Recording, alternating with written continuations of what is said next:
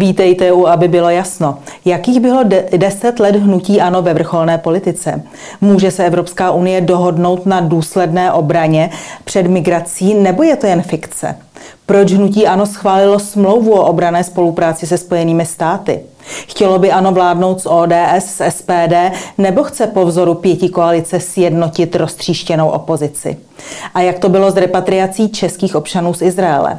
I o tom budeme hovořit. A samozřejmě dojde i na vaše dotazy, které jste našemu dnešnímu hostu zaslali. Dnes je se mnou ve studiu významný politik a podnikatel, dříve člen K S Č, později zakladatel a předseda hnutí ANO dva tisíce jedenáct, bývalý ministr financí, předseda vlády a v současnosti opoziční poslanec, pan Andrej Babiš. Dobrý den. Dobrý den, děkuji za pozvání, zdravím vaše diváky. Pane předsedo, v těchto dnech je to deset let, co hnutí ANO vstoupilo do velké politiky. V roce dva tisíce třináct jste získali více než osmnáct procent ve volbách a stali jste se hned součástí tehdy Sobotkovy vlády. Vy jste za tu dobu byl ministrem financí, vicepremiérem, premiérem, nyní jste šéfem, předsedou největší opoziční formace a v podstatě i největší parlamentní strany. Vaše strana má, nebo vaše hnutí má v tuto chvíli největší preference. Když se podíváte na těch deset let zpátky, udělal byste něco jinak? No, tak tak e, musím upřímně říct, že pokud by mi někdo před deseti lety a přesně dvacátého šestého října dva tisíce třináct v sobotu večer byly vyhlášeny výsledky sněmovních voleb a my jsme byli v totálním šoku, protože samozřejmě jsme nečekali osmnáct celá šest procenta, tak pokud by mi někdo řekl, co se stane za těch deset let v politice, tak bych do toho nikdy nešel. Ale je pravda, že nám všichni předpovídali, že skončíme jak ty různé malé Unie svobody a O D A, jak se to všechno jmenovala, VVčka a, a hnutí ANO funguje. My jsme devětkrát vyhráli volby, pokud beru, že dvacet jedna zvlášť jako i jsme teda se proti nás spojili dvě koalice, takže máme stínovou vládu, lepší vládu, to zasedá každý čtvrtek. No a jsem rád, že to hnutí funguje, že jsme ho vybudovali, že je to hnutí skutečně pro všechny, že náš hlavní cíl je zlepšit život všem občanům České republiky. No takže můžu říct, že jsem spokojený a samozřejmě my máme v pondělí e, konferenci z příležitosti asi těch deset let ve sněmovně, kde budeme samozřejmě řešit náš program a přípravu na evropské, krajské a ty nejdůležitější volby pro nás v roce dva tisíce dvacet pět, kdybychom se chtěli vrátit zase do vlády. Pojďme nyní k aktuální politické situaci. Hnutí ANO vyvolalo minulý týden hlasování o nedůvěře pro Fialovu vládu, už po třetí neuspělo, ale jestli pak víte, nač se v této souvislosti ptali diváci, aby bylo jasno. Oni se neptali, proč jste neuspěli, ale oni rovnou se ptali, cituji například hmm. paní Jana Kováčová, zajímalo by mě, proč hnutí ANO nesvolá demonstraci. Hmm. Vyvolání vládě nedůvěru fajn, ale silnější tlak by pocítila, kdyby se tyhle dvě akce spojily.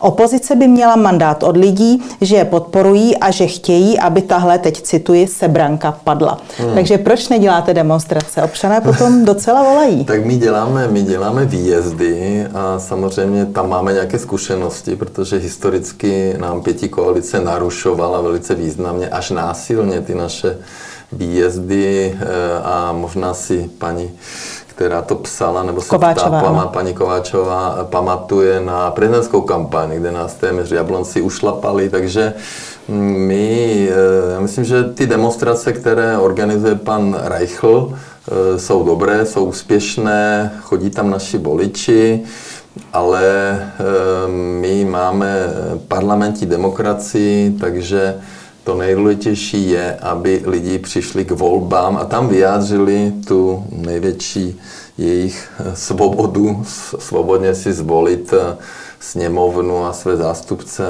ve vládě. Takže my ty demonstrace, já jsem se zúčastnil demonstrace odborářů a to není v podstatě náš styl.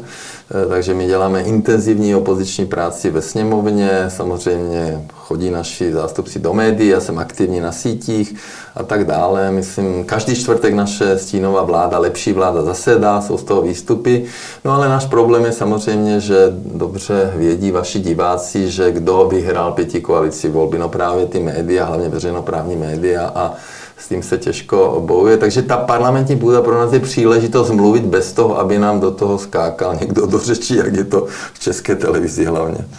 Vy jste právě tento týden velmi obsáhle hodnotil ten proces vyhlašování nedůvěry vlády v tom smyslu, že premiér Fiala tam hovořil o sedmdesáti úspěších a vy jste se pozastavil nad tím, že podle vás řada těch úspěchů byla zkreslených, premiér si je přivlastnil, ale to může být součástí politického boje, ale co vy jste velmi vypíchli, bylo to, že nikdo z médií to nezanalyzoval. Že nikdo z médií neprověřoval, zda ta tvrzení toho premiéra uh, jsou pravdivá. Uh, řekněte mi, proč si myslíte, že se média vůči hnutí ANO chovají tak, jak se chovají? Já rozkryju divákům názor, aby bylo jasno. My si myslíme, že většinová média a veřejnoprávní média straní pětikoalici, a myslím si, že se to mnohokrát prokázalo, tak proč vy jste v nemilosti?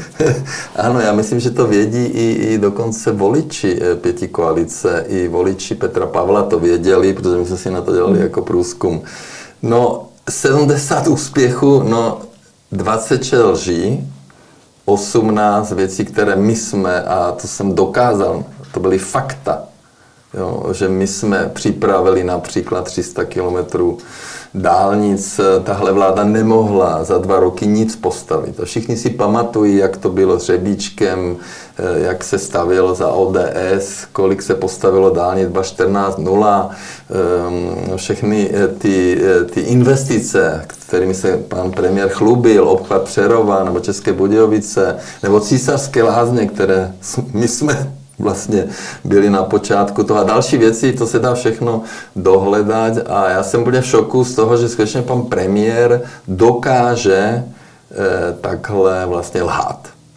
A tato vláda vlastně za dva roky vůbec nevyhodnotila ani jedno programové prohlášení vlády. My jsme to dělali a já si myslím, že ta vláda měla bod po bodě říct, co udělala, co neudělala, ale oni v podstatě neudělali nic. Takže je to šok, jak oni lžou, a, a jsem z toho úplně konsternován, proto jsem k tomu vystoupil dvakrát.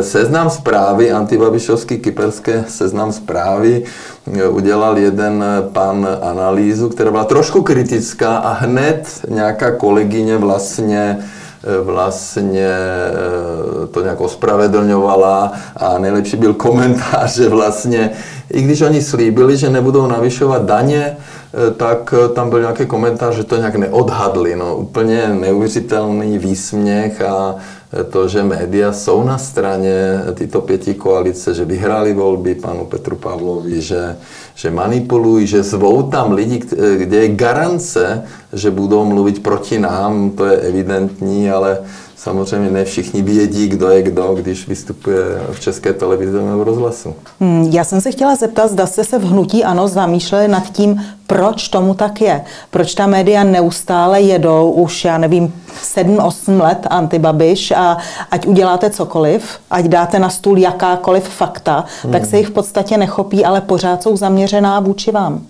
No, protože to je ten polistopadový kartel, tak oni tady spolu žili, oni mají společnou historii, kolik těch novinářů společně z politiky hrávali fotbal a psali jim údajně projevy, a, a znají si velice dobře, tak uh, my jsme do toho vstoupili jako, jako nějaký cizí element. Jak já říkám, nemám ten koaliční potenciál, protože nekradu, nedělám kšefty, neživím se politikou, a proto v podstatě tady je kontinuálně ta nepřátelství a nenávist samozřejmě některých vybraných, a je jich dost, těch různých médií a, a, a novinářských aktivistů. Víte, možná byste tomu nevěřil, ale i naši diváci si všímají této situace a kladou docela sofistikované otázky hmm. spojené s médii, takže já položím dvě. Hmm. Jedna je od paní Aleny Štěpánkové, která se ptá, když bylo hnutí ANO ve vládě, tak měli z ČSSD a z KSČM většinu. Proč nezatočili z médií, která pomohla pěti koalici vyhrát volby? Návod jim dal například pan prezident Zeman, že prý stačí dvakrát neschválit výroční zprávu České televize. Čeho se obávali? Hlas lidu. Tak no, jak tak to ano, bylo? Protože jsme byli slušní, protože jsme byli naivní, protože jsme, i když jsme byli menšinová vláda, tak my jsme, de facto já jako premiér jsem zval opozici na úřad vlády diskutovat o Dukovanech, o jádru, které oni rok zdržovali. My jsme na interpelacích, i kolikrát jsem uznal, že ten opoziční poslanec má pravdu, pozval jsem ho, my jsme se chovali slušně. Třikrát jsem byl za panem premiérem tajně, jako premiér, on byl tehda jako opoziční předseda O D S, no on se mnou nepromluvil ani jednou, takže pro nás je to šok, jak nás nemilosrdně válcují všude, mají tu sto osm, v podstatě úplně bez debaty, vlastně ignorují vůbec naše návrhy, A, a ta komunikace de facto není, není, není žádná. Ano, byli jsme slušní, my jsme se toho i báli. Já jsem člověk, který na rozdíl od pana prezidenta Zemana, který miluje kontroverze a, a nějaké střety, tak já to nemám rád. A proto jsem byl naivní a jsme to nějak jako nedomysleli, protože jsme byli přesvědčeni, že skutečně ta Česká televize je objektivní. No potom se to ukázalo, že samozřejmě debaty dva tisíce sedmnáct, dva tisíce dvacet jedna, je to Moravec, Bytovská a Řezníček absolutně zneužili proti mně. Všichni si pamatují ty debaty před prezidentskou volbou, jak to celé zmanipuloval, když nějak sugeroval, že bude třetí světová válka. Já jsem říkal, ne, já nepošlu si na do války, já jsem bojoval za mír, oni mluví o válce stále, ale to je ten dvojí metr médií a, a proto my jsme aktivní na sítích a snažíme se to lidem vysvětlit. A dalo by se říci, že nyní je u moci garnitura politiků, která bere slušnost jako slabost? Uh, oni stále mluví o těch hodnotách. A jaké jsou to hodnoty? Lhát, korupce, dozimetr, kšefty, koryta pro kámoše, to jsou jejich hodnoty. Já mám dobré hodnoty. Oni stále vykládají o nějakých hodnotách, takže oni neuvěřitelně lžou. To je absolutní šok, co jsme teďka zažili, ten projev pana premiéra. On mluví o digitalizaci matriky dva tisíce dvacet sedm, tak to mě, on říká, že, že to splnili, vždy nic nesplnili. Je tam možná patnáct věcí, e, to lithium ani neměli programu například, které my jsme zachránili. Jo, takže je to úplně neuvěřitelné a na to se ale musí člověk narodit. My taky nejsme a my máme problém vlastně takhle se chovat. Ještě jeden dotaz, který se týká médií. Paní Tara, proč místo Mladé fronty, kterou nechal pan Babiš psát proti sobě, nekoupil raději televizní stanici, kde by vysílala celý den alternativní média? Prosím vás, Mafra e, jsou určitě nejsvobodnější média v této zemi. Jo. Takže ty různé lži, že já jsem do něčeho zasahoval, jsem se nezasahoval. Ne, tady se píše, že jste je nechal psát ano, proti, ano, proti sobě. No, ale já jsem si přece nemohl dovolit tam. Já jsem jednou, když jsem to koupil, si dovolil zavolat jednomu novináři, že proč nepřišel na tiskovou konferenci, která byla důležitá pro mě. On to nahrál.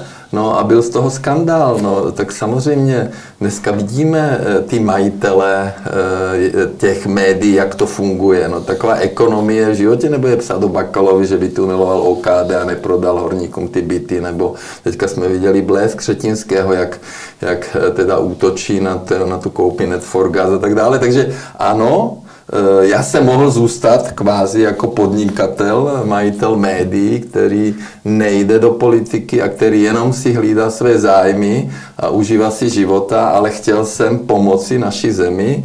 Udělal jsem proto maximum a samozřejmě ty média byly nezávislé, byly a jsou nezávislé a nikdy jsem jich nezneužíval. Zastavme se u kauzy Dozimetr, vy jste ji zmínil. My jsme tento týden vysílali velmi zajímavý rozhovor s kapitánem Národní centrály pro organizovaný zločin a ten nás informoval o tom, že podal trestní oznámení na ministra vnitra Rakušana právě v souvislosti s kauzou Dozimetr. Ovšem trestní oznámení vyšumělo do ztracena, možná se ani ne, nešetřilo a on je nyní před výpovědí ze služebního poměru. Co si o tom myslíte?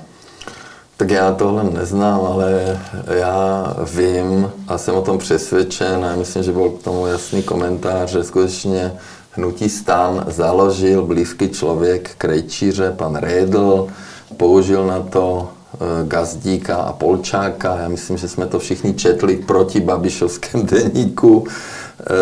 A, a toho Rakušana oni použili na to, aby vlastně jako ministr vnitra tam dohlížel na ten problém. Já si myslím, proto se potkal kvázi nejdřív tajně s policejním prezidentem a domluvil mu, aby odešel, přitom Švejdar velice slušný člověk, nezávislý člověk, proto nominoval na rozvědku svého člověka doporučeného Dozimetrem, proto i když se vymlouvá, že ředitel pošty byl zvolen za Hamáčka, tam naklusal Rédl, aby tam už řešil nějaké věci. Takže je to úplně jasné, že, že Rakušan v tom jede a určitě by neměl být ministr vnitra a už to, že jenom vysílá signály a stále vyhrožuje a stále vyhrožuje dezinformace a tam má nějaký ten tým kryt a, a v podstatě tady e, vlastně dělá takové, takovou atmosféru, že lidi se bojí,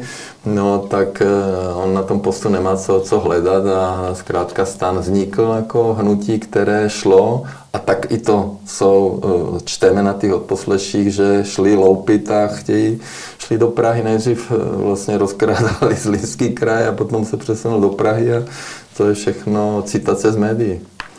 Pojďme dál. Je před námi snad nejvýznamnější státní svátek v České republice dvacátého osmého října.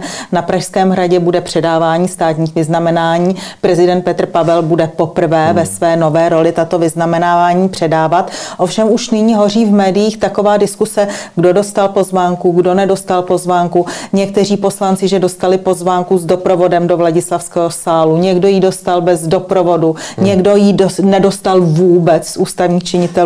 Tak jak je to u vás, pane předsedo? Vy jste dostal pozvánku a dostal jste ji i pro manželku, nebo jak, jak je to ve vašem případě? Já jsem dostal pozvánku a moje paní nedostala pozvánku, tam máte čekat po, po, tom, po, tom, po slavnosti vlastně jako na ten, na ten raut. No. Tak, to, tak to bylo vlastně i u inaugurace, co teda dobře, já to akceptuju. No. Tak paní Nerudová v rámci inaugurace tam byla s manželem, moje paní nebyla pozvána, co mě trošku mrzelo, protože myslím si, že moje paní i s paní prezidentovou měli dobrou komunikaci, i společně vlastně za nás bojovali. Takže, ale já to nechci hodnotit, já to není, pro, pro moji paní to není jako důležité ani pro mě, já samozřejmě jsem pozvaný, já tam půjdu, ale moje paní nepůjde, protože si myslím, že není vhodné, aby, aby někde čekala tam za dveřmi a že si potom dá nějaký chlebíček, tak to určitě ne. A zrovna tak to tedy bylo při inauguraci, že vy jste byl bylo, pozván no, do Vladislavského sálu a vaše manželka ne? Ne, ne, ne. ne. Ale říkám, tak to je, nevím, jak, mají nějaký protokol. Pojďme dál. Vaším velkým tématem je migrace. Hovoříte hmm. o ní velmi často. V těchto dnech se ale migrace dostala, troufám si říci konečně, do popředí i kvůli nešťastnému útoku Hamásu na Izrael Aha. a politici v Evropě se najednou probrali. Najednou vidí náměstí plná Palestinců, najednou hmm. vidí antisemitismus, najednou vidí i zločinnost, kterou hmm. sebou imigrace přináší. Z vaší deseti, myslím nelegální, ne, ne, nelegální migrace, z vaší desetiletou zkušeností v politice, kdy jste jezdil do Bruselu, hmm. jednal jste s politickými špičkami, může se Evropská unie skutečně dohodnout na společné migrační politice takové, abychom se mohli cítit bezpečí? No tak já jsem vždycky prosazoval, aby Evropská rada rozhodovala o Evropské unii. To jsou ty prezidenti a premiéři. Bohužel to tak není. O Evropské unii rozhoduje Evropská komise, to jsou úředníci. Ursula von der Leyen je úředník, Jourova je úředník, nikým nevolený. No a teďka si představte, že vlastně my tyhle komisaře jako jednotlivé členské státy ani nemůžeme odvolat. Oni jsou tam nominováni, oni rozhodují o penězích, oni často ani neakceptují rozhodnutí Evropské rady, dělají si, co chtějí, dávají peníze neziskovkám, nejdřív řeknou, že Palestině nedají, potom dají. Takže migraci, já jsem se skutečně tomu intenzivně věnoval. Byl jsem na Frontexu ve Varšavě, byl jsem na konferenci Palermo o Libii, byl jsem v Římě, byl jsem všude, byl jsem na hranici Severní Makedonie s Řeckem, byl jsem na hranici, kde Viktor Orbán postavil ten plot. Teďka všichni staví plot. Řecký premiér vyhrál volby, no. Takže jediné řešení, a řešili jsme to stokrát, že se domluvíme, Egypt funguje, Libii musíme domluvit, do domluví Francouz, Ital, ne, Alžír, Tunis, udělat Ellis Island v Tunisu, Maroko, domluvit se s nimi. A potom říct, že všechny státy, které jsou na moři, a měli bychom do Schengenu za celý západní Balkán, a Rumunsko, a Bulharsko, že budeme bránit tu ten náš kontinent, aby nikdo ilegálně nevstoupil na evropskou půdu. Nikdo. Lodě nesmí vyplout. Každý ten migrant má mobil. Takže oni všichni slyšeli, že třicet tisíc přijde, ale možná to slyšelo dva miliony. Takže jediné řešení je, lodě nevyplujou. Teďka na titulce Špíglu je Scholz se probudil, že musíme je vracet. Ale nejdřív by měl říct, že nebudou dostávat peníze. V Rakousku migrant dostane najíst a možná nějaké ubytování, ale v Německu peníze. Takže všichni tam jdou. Takže řešení je, Německo řekne, už nedáme peníze a my nesmíme dopustit, aby tyhle ilegální migranti přišli. Ale pro Německo, já si myslím, že je pozdě. Pro nás není pozdě. A víte, co by měl udělat pan, pan ministr vnitra, který samozřejmě je totálně neschopný a vlastně spolupracoval na, na téhle migrační zradě, by měl vyhnat naše policisty do ulic a každý, kdo nemá tady povolení pobytu, by zkrátka měl odejít. Odejít. Repatriace, vrátit je. Ale problém je, že někdy musíme vyjednat, aby ty státy, odkud oni pocházejí, je vzali. To je problém Evropy, ale pro... Dneska vidíme, Dánsko se probudilo. Tam dokonce žadatel o azyl musí úředníci podat ruku. Víte proč? Ano, ano, samozřejmě. Ve Švédsku šestnáct mrtvých, Bruselu. Migrant přišel dva tisíce dvanáct přes Lampedusu, zastřelil dva švédské fanoušky. Jo, takže tady se nám po Evropě potuluje stovky tisíc ilegálních migrantů bez azylu, který samozřejmě páchají občas i, i sexuální násilí, i, i, i, i teroristické útoky. No a, a Česká televize, když já o tom mluvím, říká, že mám nějaké dezinformace, ale já nám čtu, co se děje v Evropě a je to špatně. A pokud teďka se to ne, neotočí po evropských volbách, tak je to pěkné. Já kdybych byl premiér, tak dvacátého šestého října ve čtvrtek na Evropské radě tohle navrhnu a budu za to bojovat. Ano, a Moravecký to chce a určitě Fico tak, taky bude chtít, ale i ty ostatní vidí, že udělali chybu a že zkrátka je to velký problém. Teďka jsme viděli Palestince v ulicích.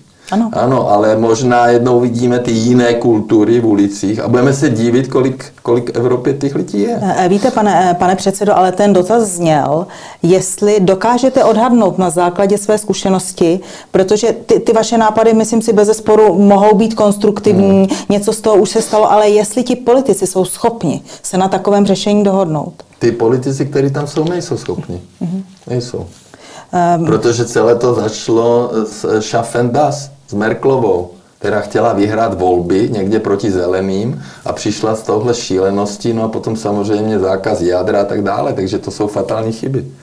Vy jste prohlásil nedávno, že ve volbách do Evropského parlamentu, což jsou nejbližší volby, které nás čekají, chcete z Bruselu vyhnat fanatiky, kteří ohrožují hmm. právě Evropu ilegální migrací. Hmm. Ovšem, když se podíváme zpátky, opravdu žádný z poslanců nebo z europoslanců hnutí ANO nepřispěl k tomu, aby se, aby se řekněme, dařilo ilegální migraci na území Evropské unie? No bohužel přispěl, no. Ale já vám řeknu ten příběh. dva tisíce čtrnáct, když jsme byli ve vládě a vůbec jsme nevěděli, kde jsme pořádně, tak byly volby.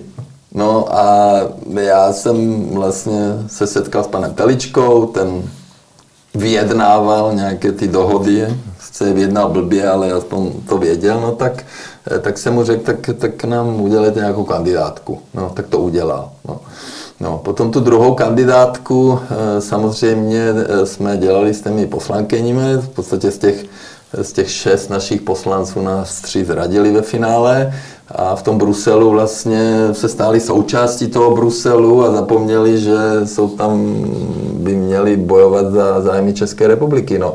Takže tentokrát my si dáme záležet na ty naší kandidáce a pošleme tam skutečně lidi, kteří budou bojovat za zájmy České republiky.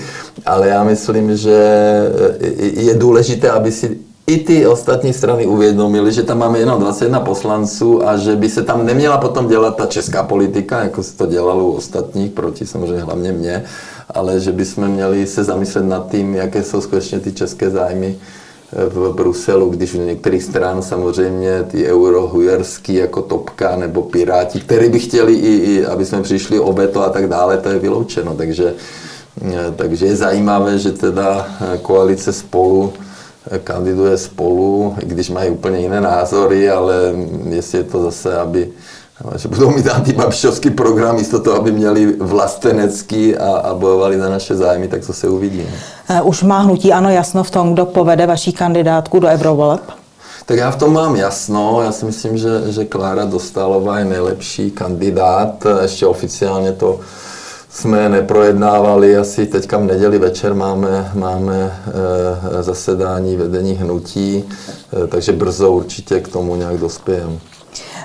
Pojďme dál. V této části dostanou hlavní slovo hmm. diváci. Sešlo se totiž možná dvě stě dotazů a připomínek. Některé jsou pochvalné, některé jsou velmi kritické, ale úplně nejvíc dotazů hmm. je věnována smlouvě D C A, tedy hmm. smlouvě o obranné spolupráci mezi Českou republikou a Spojenými státy. Vaše hnutí tuto smlouvu ve své většině podpořilo a přiznám se, že to se divákům, aby bylo hmm. jasno, až tak nelíbí. Takže například paní Jarmila se ptá: moc ráda bych slyšela od pana Babiše, proč někteří poslanci hnutí ANO hlasovali ve prospěch smlouvy s Američany, s Američany o umístění jejich vojsk na našem území.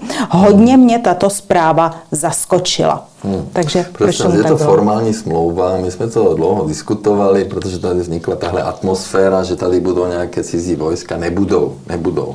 My jsme k tomu dělali i návrh usnesení, takže žádné cizí vojska tady nebudou, nevidíme na to důvod. Pokud by se něco stalo, tak samozřejmě by to musela znovu řešit sněmovna.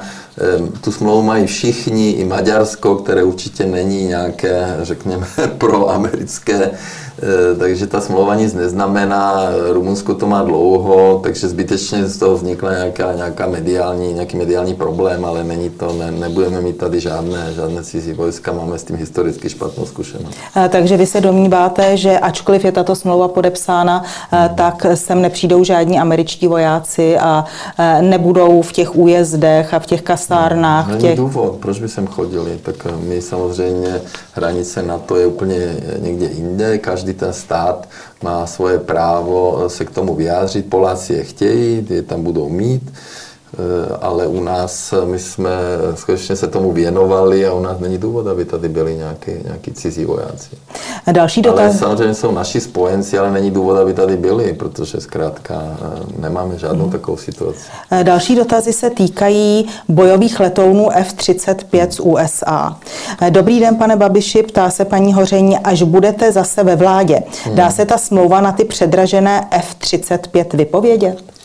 No, my samozřejmě nevíme, jestli ta smlouva byla podepsána nebo ne. My si myslíme, že pokud vláda má tolik peněz pro rezort obrany a nemá peníze pro důchodce a pro rodiny a pro investice a zdaňuje lidi, tak je to zbytečné.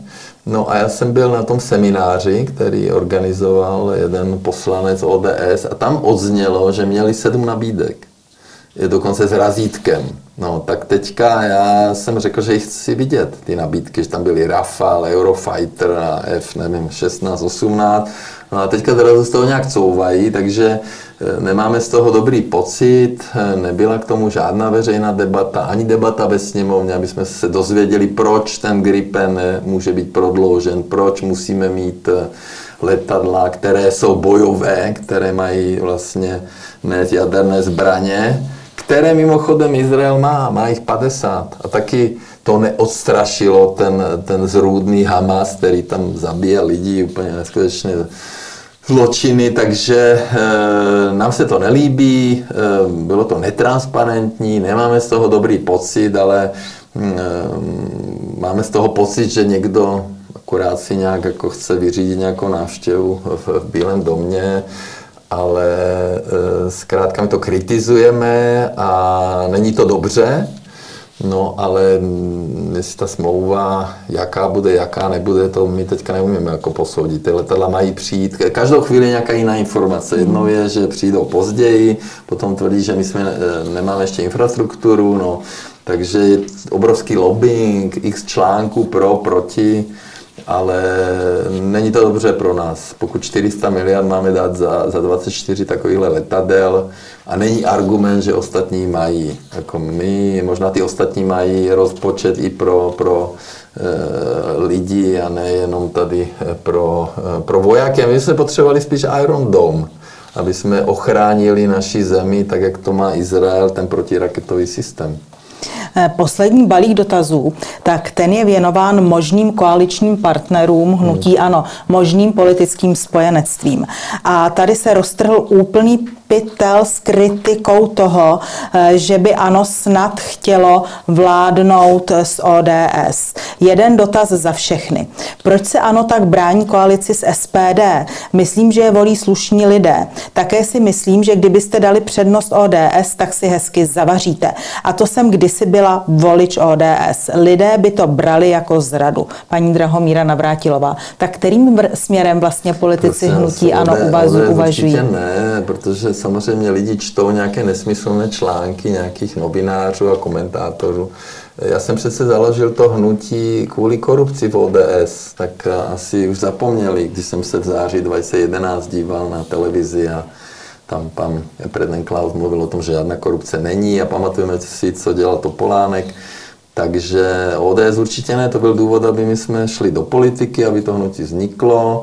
Vidíme, co předvádí pan, pan Fiala, eh, premiér této asociální vlády.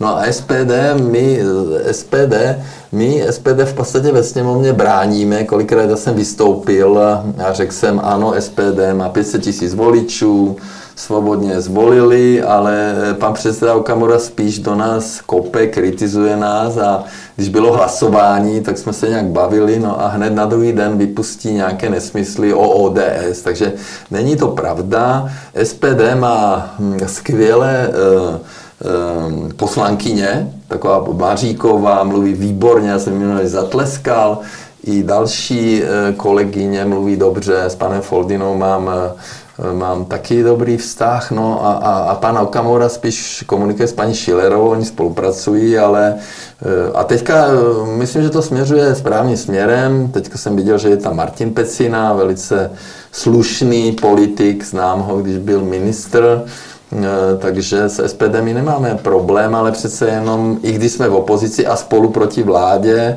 no tak stále nějakým způsobem soutěžíme o voliče. Víte, někteří diváci volají potom, a to už je úplně poslední otázka, hmm. paní Darja Václavková za všechny. Ráda bych, kdyby se opozice sjednotila a vzala pod svá křídla všechny malé vlastenecké hmm. strany a hnutí. Myslím si, že by mohly strany a hnutí najít společnou řeč. Hmm. Jestli chceme zachránit naší zemi a národ, tak fakt už není čas honit se za vlastními partajními ambicemi. Co říkáte takovému názoru? Já souhlasím, souhlasím. Milion hlasů vlastně nemá za zastoupení ve sněmovně, ale pro pan Reichl, Trikolora, Svobodní, Zelení, Šlachta, Č S S D, K S Č M, oni se musí sjednotit. Ne, že každý zase bude bojovat za to svoje a, a uvidí se v těch evropských volbách, jestli dosáhnou na těch pět procent nebo ne. My, my těžko můžeme do toho nějak zasahovat. My můžeme říct jenom voličům, hele, my jsme byli ve vládě, my jsme tady připraveni vládnout, my máme program, my jsme dokázali ve vládě, že jsme nám zlepšili život, za nás jsme předběhli v životní úrovni i Itálii, i Španělsko, byli jsme šestá nejméně zadlužená země, byli jsme šestá nejbezpečnější země, byli jsme devátá prosperující země v E U, takže jasné výsledky. Takže u nás máte garanci, že budeme bojovat za vás, za občany České republiky, ale tyhle rozdrobené strany by se měly mezi sebou nějakým způsobem integrovat a, a spojit, aby z toho vznikly uskupení, protože my víme, že potřebujeme mít koaličního partnera. A myslím si, že byla škoda, že Č S S D vlastně, že tam byly dvě party. I když měli referendum, že budou ve vládě s námi, ale potom ta parta se s tím nesmířila a mezi sebou vlastně bojovali a to si myslím, že byla hlavní příčina, že neuspěli. Takže, takže to není naše role, aby my jsme teď vlastně nějak přesvědčovali, ale oni mezi sebou by měli vytvořit nějaké tyhle uskupení, které uspějou. Já vám děkuji za návštěvu ve studiu. Děkuji za pozvání. Naschledanou.